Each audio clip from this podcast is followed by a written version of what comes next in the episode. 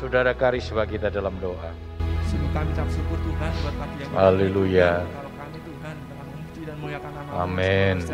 Pujian dan tarian kami Tuhan. Dan kini Tuhan tiba saatnya bagi kami Tuhan untuk kami mendengarkan sebagian dari firman-Mu Tuhan. Kau berkati Tuhan setiap kami. Kau persiapkan setiap kami untuk menerima Ya, ini Yesus. Tuhan. Dan juga berdoa untuk hambamu yang akan menyampaikan firman-Mu Tuhan. Haleluya. Juga apa yang keluar dari lidah bibirnya ini Tuhan. Boleh Terima kasih. eh, berasal dari Engkau saja Tuhan. Terima kasih, terima kasih. Kami siap Tuhan menerima firman-Mu hanya dalam nama Tuhan Yesus Kristus. Amin. Amin. Puji Tuhan. Silakan duduk. Selamat pagi. Selamat kita boleh kembali bertemu dalam kasih Tuhan Yesus Kristus. Bapak Ibu Saudara diberkati pada pagi yang indah ini. Amin. Allah kita sembah Allah yang ajaib, yang boleh yang luar biasa yang boleh menolong kita semua. Puji Tuhan, kita bersyukur ya di dalam pemerintah kita menghadapi pandemi ini, Covid ini boleh semakin hari boleh semakin membaik, tetapi jangan lupa prokes harus tetap dijalankan. Jangan sampai kita euforia ya, jangan sampai kita menjadi euforia gitu ya. Kita tidak apa melupakan protokol kesehatan. Jadi kuncinya ini adalah protokol kesehatan ya. Eh, dua minggu yang lalu saya ke Mukernas ya di Jakarta ya. Waktu berhenti di rest area, waduh wis normal sudah ya si- situasinya ya. Karena itu kita terus berdoa, kita tetap jaga, tidak boleh euforia gitu ya. Kita tetap protokol kesehatan kita tetap jaga karena Covid masih ada, tetapi biar kita tetap jaga, jaga kesehatan kita. Puji Tuhan, kita akan melanjutkan pemberitaan firman Tuhan tentang gereja. Dua minggu yang lalu kita sudah melihat apa itu gereja, hakikat gereja, dan minggu yang lalu kita sudah masuk kepada fungsi gereja. Ada tiga fungsi gereja. Yang pertama itu marturia, itu penginjilan. Yang kedua diakonia, itu bicara pelayanan. Yang ketiga koinonia, itu bicara persekutuan. Jadi gereja akan memiliki tiga fungsi. Kemarin sudah kita melihat tentang marturia, tentang penginjilan. Gereja lahir dari penginjilan. Setelah terbentuk gereja, gereja tidak boleh melupakan atau meninggalkan penginjilan. Ya, seperti firman Tuhan kemarin, itu adalah amanat agung, mandat agung. Lalu bagaimana orang-orang ini bisa mendengar kalau tidak ada yang memberitakan. Karena itu tugas kita untuk memberitakan tentang Yesus, bukan mengkristenisasi. Ya, tidak mengkristenkan. Banyak orang salah, orang berpikir ngajaknya ke gereja. Ya, punya tetangga yang belum ke gereja diajak ke gereja. Neng gereja selamat. Siapa yang bilang? Saudara masuk gereja tidak belum tentu selamat, saudara. Karena gereja eh, apa yang perlu kita beritakan bukan datang ke gereja, tetapi yang kita perlu beritakan adalah kesaksian tentang Yesus, percaya kepada Yesus. Karena dikatakan di dalam kisah 4:12 tidak ada satu nama lain di kolong langit ini yang olehnya dia diselamatkan. Karena itu beritakan. Engkau punya saudara, keluarga, orang tua, suami, istri, nggak kenal Tuhan, nggak kenal Yesus, dia nggak selamat. Ya, itu itu hukum firman, ya hukum firman. Nah sekarang kita akan masuk kepada fungsi gereja yang kedua. Apa itu diakonia? Diakonia bicara tentang pelayanan. Mari kita baca lagi. Saya harap ini sudah hafal saudara. 1 Petrus 2 ayat 9 sampai 10. Ya, Eh, di dalam beberapa minggu ini kita akan membaca ayat-ayat ini terus. Mari kita, saya undang kita bangkit berdiri. Kita akan membaca ayat ini bersama-sama. 1 Petrus 2 ayat 9 hingga yang ke-10 kita akan baca. Dua, tiga. Tetapi kamulah bangsa yang terpilih, imamat yang rajani, bangsa yang kudus, umat kepunyaan Allah sendiri, supaya kamu memberitakannya perbuatan-perbuatan yang besar dari dia, yang telah memanggil kamu keluar dari kegelapan kepada terangnya yang ajaib. Kamu yang dahulu bukan umat Allah, tetapi yang sekarang telah menjadi umatnya, yang dahulu tidak dikasihani, tetapi yang sekarang telah beroleh belas kasihan. Silakan duduk. Ya, ya, eh, berulang-ulang saya ingatkan, gereja adalah orang-orang yang dipanggil keluar dari kegelapan dosa kepada terang yang ajaib, keselamatan itu anugerah dan gereja harus kembali kepada kegelapan bukan untuk hidup dalam kegelapan tetapi memberitakan keselamatan itu kepada orang-orang yang masih hidup di dalam kegelapan ya. Dan fungsinya salah satu fungsi tadi bahwa gereja memiliki fungsi untuk melayani diakonia pelayanan ya. Jadi melayani.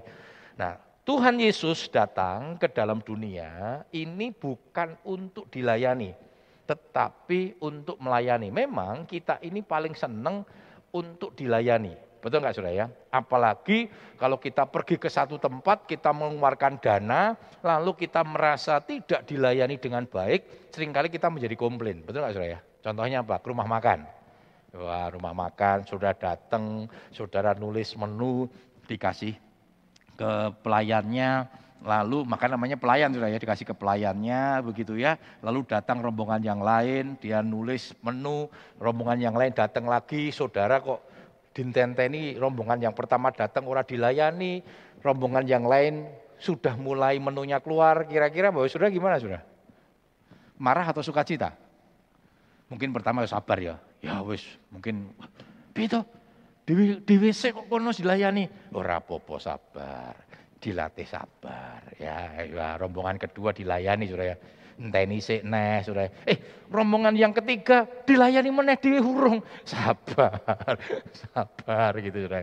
Waduh gitu ya, saudara pasti akan marah saudara ya. Apalagi nanti waktu bayar ada namanya PPN, ya pajak pelayanan 10 persen.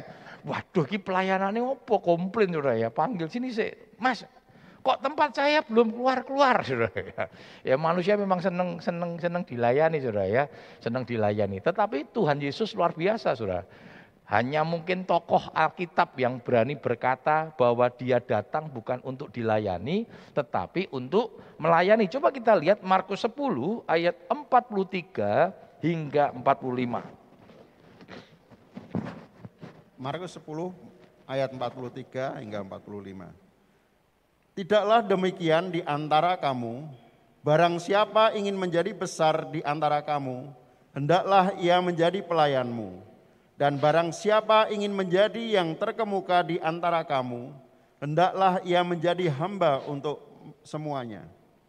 Karena anak manusia datang karena anak manusia juga datang bukan untuk dilayani, melainkan, melainkan untuk melayani dan untuk memberikan nyawanya menjadi tebusan bagi banyak orang. Nah, perhatikan saudara ya.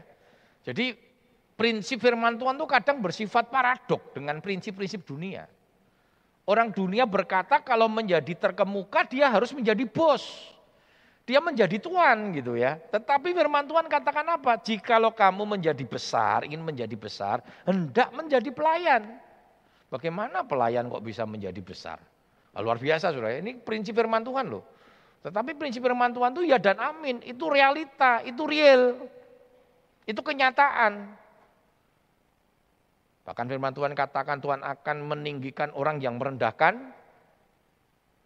diri.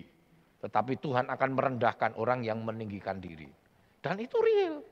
Itu fakta. Itu realita hidup jadi walaupun firman Tuhan ber, bertent, eh, bersifat paradok dengan prinsip-prinsip dunia, tetapi firman Tuhan itu real. Firman Tuhan itu kebenaran. Ya, prinsip-prinsip dunia nggak pernah kita bisa pegang, Saudara. Karena kebenaran, prinsip-prinsip dunia itu bukan kebenaran yang absolut. Tetapi firman Tuhan itu adalah kebenaran yang bersifat absolut. Karena itu kita belajar untuk melayani. Fungsi gereja datang untuk kita melayani. Yang namanya melayani, ya pasti sudah ya, namanya pelayan itu nanti kalau kita membaca dalam kitab Lukas 17, ya itu betul-betul memberikan yang terbaik, yang tulus kepada Tuhan. Nanti kita lihat ke sana.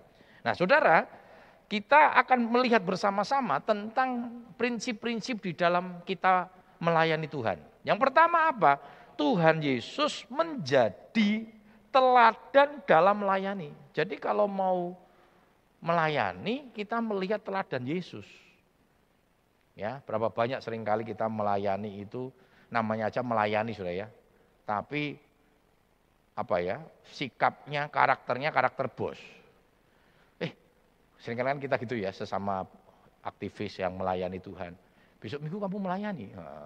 Melayani apa? Musik. Melayani apa? Angklung lintang. Wah saudara ya. Engkau begitu melayani main musik di loke saudara ya. Alah fales nesu ya. Rasa main. Main dewi. Wah itu melayani bukan itu bukan prinsip melayani. Bukan prinsip melayani.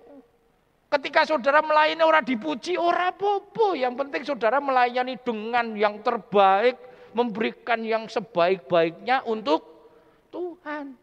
Main angklung, kulintang, yang masih ngelok ke halah. Wis piye kuwi maine ora apik, ora kompak no. Wah, nesu ora. Wis rasa maine, bubar wae, bubar.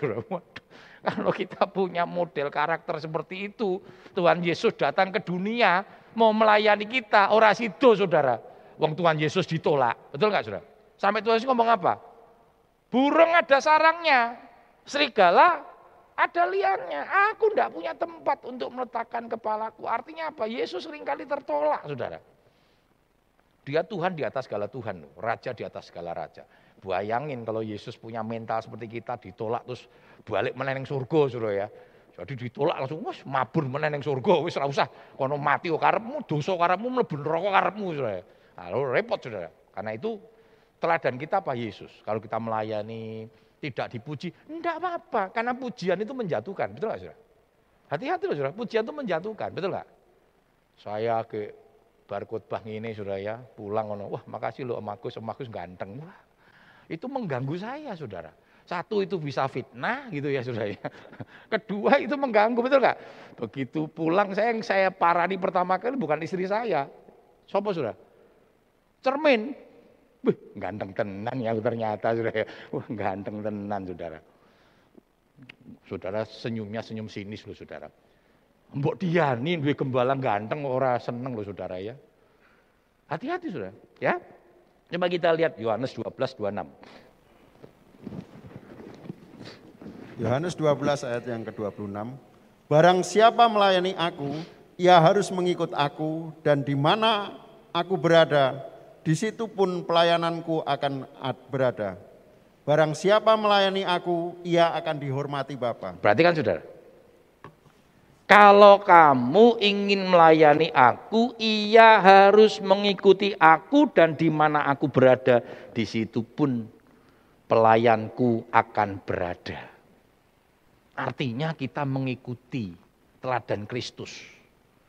Masih ingat ada tiga syarat untuk mengikut Tuhan, apa dikatakan? Pikul salib, menyangkal diri, ikutlah a, aku. Ikutlah aku ini bicara teladan. Jadi artinya begini saudara, kalau mau jadi orang Kristen melayani Tuhan ya apa yang Yesus alami, Bapak Saudara akan alami. Kalau Yesus pernah dihina karena karena karena Tuhan, saudara akan mengalami penghinaan. Mulai nol aman ya.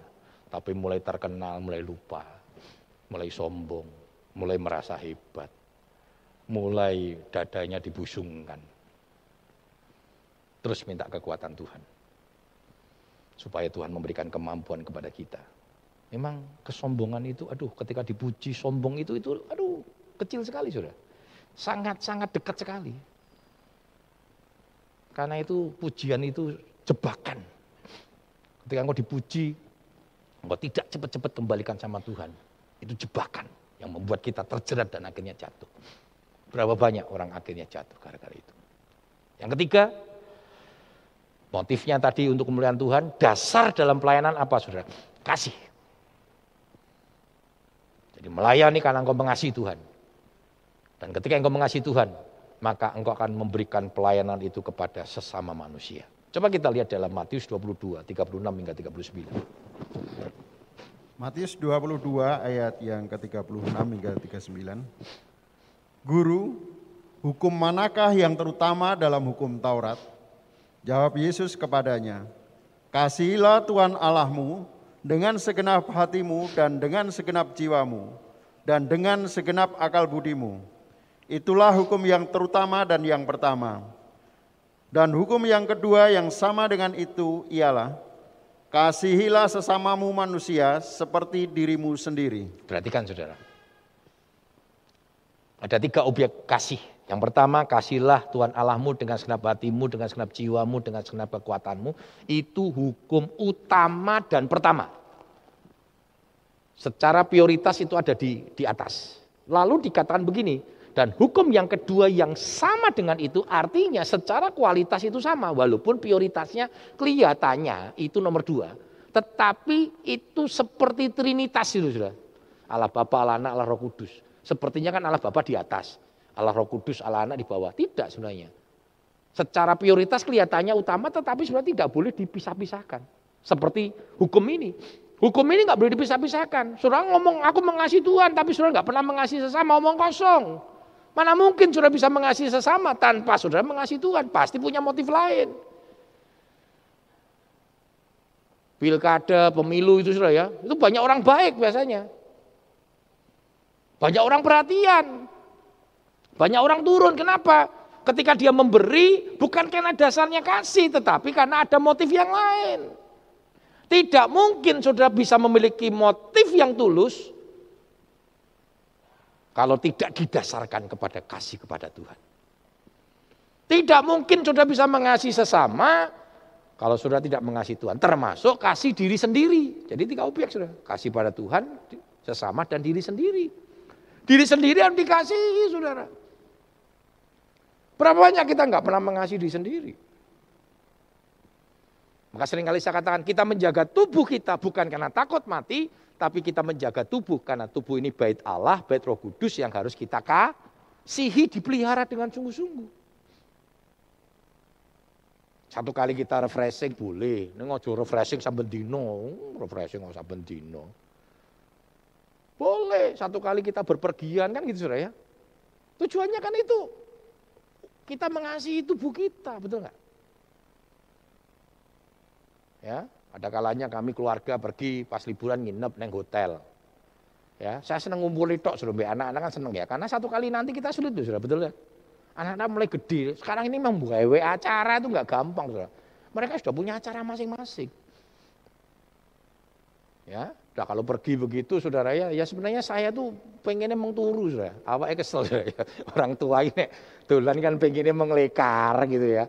Mana anak, pi mainan ini pi, waduh kamu tuh usianya mbak papi udah terlalu jauh. Dijak bal-balan, wah wis ya usia di atas seket jak bal-balan, jak ini, si nonton tok aja paling duduk nonton. Ayo pi sini pi, jak neng gerojokan sewu, halah. Eh, saudara kalau bukan karena ini banget saya nek iso bisa ngedrop ya. Beberapa kali sama anak gitu sudah ya, di drop. Nah, gue miduo, nanti satu jam dipeduk meneh sudah ya. Waduh, miduk kerucukan sewu sudah ya neng kono keceh, wis seneng keceh. Itu kalau kira-kira masih muda dulu miduk karo petakilan, wah pelayon. Saya ini miduk alon-alon sudah. Karena turun itu lebih berat daripada naik. Betul nggak sudah? Wis do kretek-kretek gitu. Merasa dipijet kretek sikile kretek-kretek. Loh saya pernah ke sana tuh sikile so goyang Saudara. Turun itu goyang karena nahan Saudara. Kalau naik masih gampang. Nah, itu kan kita gini ngikuti badan. Tapi kalau turun kan nahan Saudara ya itu sikile iso gemeter itu nandakan ya sudah lah, sudah usia, sudah tua. Kemarin om saya ngomong gitu, ojo muni tua. Lah muni opo, nek wis tua. Wong tua itu alkitabiah, sampai masa tuamu aku akan menggen gendong kamu sampai putih rambutmu. Makanya saya rambut saya tidak akan pernah saya semir sudah. Kone tak semir Gusti ora ora ngerti ya. Ki sapa ya? Nek aku sih rambutnya putih kok iki wis hiteng disemir. Apa nek mek badi semir saudara belang-belang sudah ya. Karena yang muncul kan putih. Ya atau sing sing sing lama hitam sudah ya. Itu nek hitam, nek diabang nah repot sudah sudah ya. Nah, saudara dasarnya harus kasih ya. Melayani tanpa kasih sia-sia. Enggak ada artinya sudah. Jadi kalau sudah melayani bukan karena motifnya kasih, tidak ada dasarnya kasih, enggak ada artinya. Karena melayanilah karena kasih. 1 Korintus 13 1 sampai 3. 1 Korintus 3 1 Korintus 13 ayat 1 hingga 3. Sekalipun aku dapat berkata-kata dengan semua bahasa manusia dan bahasa malaikat, tetapi jika aku tidak mempunyai kasih, aku sama sama dengan gong yang berkumandang dan canang yang gemerincing. Sekalipun aku mempunyai karunia untuk bernubuat dan mengetahui segala rahasia dan memiliki seluruh pengetahuan, dan sekalipun aku memiliki iman yang sempurna untuk memindahkan gunung, tetapi jika aku tidak mempunyai kasih, aku sama sekali tidak berguna. Dan sekalipun aku membagi-bagikan segala sesuatu yang ada padaku, bahkan menyerahkan tubuhku untuk dibakar. Tetapi jika aku tidak mempunyai kasih, sedikit pun tidak ada faedahnya bagiku. Berarti kan saudara, apa pun yang kau lakukan, sehebat apa pun, kalau dasarnya tidak ada kasih, tidak ada gunanya. Tidak ada faedahnya, karena itu kita perlu koreksi hidup kita. Bahkan ketika kau mempersembahkan seluruh hartamu kelihatannya untuk Tuhan, tapi dasarnya bukan kalah kasih, Ya kan kelihatannya, tetapi dasarnya nggak kasih sudah. Sia-sia. Karena itu kita perlu introspeksi diri kita. Sudahkah engkau melayani dengan kasihmu? Melayani tidak harus di mimbar. Melayani dengan doa. Pekerjaan Tuhan di tempat ini kalau semua maunya angklung kulintang saudara. Aku tak main angklung kulintang kabeh begitu. Mari kita saksikan angklung kulintang. Sing nonton sopo saudara. Wabeh maju main angklung kulintang. Enggak. Semua punya panggilannya masing-masing, semua punya bidangnya masing-masing. Kita layani Tuhan. Apa pun yang Tuhan percayakan. Ada yang Tuhan izinkan menjadi pendoa syafaat, sudah. Raiso kon tampil-tampil ndak iso, om aku iso memang doa syafaat. Bagus, sudah. Di kota Jakarta ada seorang bapak, sudah. Dia ndak bisa. Ya. Kalau so tampil, waduh, dredek, saudara. Tapi dia punya kekuatan itu doa. Setiap acara doa, doa semalam suntuk, doa tengah minggu selalu hadir. Dia ngomong sama saya, Om kira iso nek liani pelayanan selain doa. Om iso ini sembahyang. Bahkan ketika saya melayani ngerintis di kota Solo sudah. Setahun kami ngerintis, lalu tahun satu tahun kemudian ibu gembala datang dan om ini diajak. Dia nggak ngerti saudara. Dia nggak ngerti diajak ke Solo itu mau, dia hanya bilang tempatnya Agus karena dia tahu saya, saya memang dari Solo sudah. Waktu dia lihat begitu, loh Gus, kamu anu toh, sudah mengembalakan berapa lama? Setahun om. Ya dong om nggak ngerti Gus. Atau begitu akan berdoa setiap hari untuk pelayanan Tuhan di tempat ini. Lalu yang ngomong sama Gus, mulai hari ini Om akan berdoa untuk pelayanan yang ada di Solo yang kamu rintis, yang kamu layani. Dan saya tahu sudah, keberhasilan-keberhasilan yang Tuhan izinkan saya nikmati. Ada orang-orang yang dasarnya kasih, berdoa untuk saya. Maka saya nggak bisa sombong. Wah ini karena saya hebat. Enggak, saudara. Siapa kita ini? Saya kira percaya ada banyak orang-orang di tempat ini yang berdoa untuk gembalanya, saudara. Ada banyak orang yang berdoa untuk itu. Karena itu ada tiga hal dalam pelayanan. Yang pertama teladan Yesus, yang kedua motifnya, untuk kemuliaan Tuhan dan dasar pelayanan kita. Semua atas kasih. Kalau sebentar kita menikmati tubuh dan darahnya, dasarnya kasih. Saudara. Karena begitu besar kasih Allah akan dunia ini. Sehingga ia mengaruniakan anak yang tunggal. Supaya setiap orang yang percaya kepada tidak binasa. Saudara mendapatkan kasih karunia karena kasih Tuhan. Karena itu, kasih yang kita nikmati ini, kita harus bagikan. Itu menjadi dasar kita di dalam kita melayani. Hati kami penuh ucapan syukur. Bagi yang indah ini kami boleh diberkati oleh Tuhan. Melalui perjamuan yang kudus. Mengingatkan kami bahwa Tuhan mengasihi kami. Karena itu ajarkan kami untuk kami boleh senantiasa menteladani Kristus. Untuk kami memiliki motif di dalam kami melayani Tuhan. Yaitu hanya bagi kemuliaan Tuhan. Dan pelayanan kami hanya didasari oleh karena kami mengasihi Tuhan. Terima kasih Bapak, hambamu berbicara dan biarlah perjamuan yang kudus ini boleh menjadi berkat bagi kami sekalian. Nama Tuhan dipermuliakan, nama Tuhan diagungkan hanya di dalam nama Tuhan Yesus Kristus. Kami sudah berdoa, haleluya. Amin.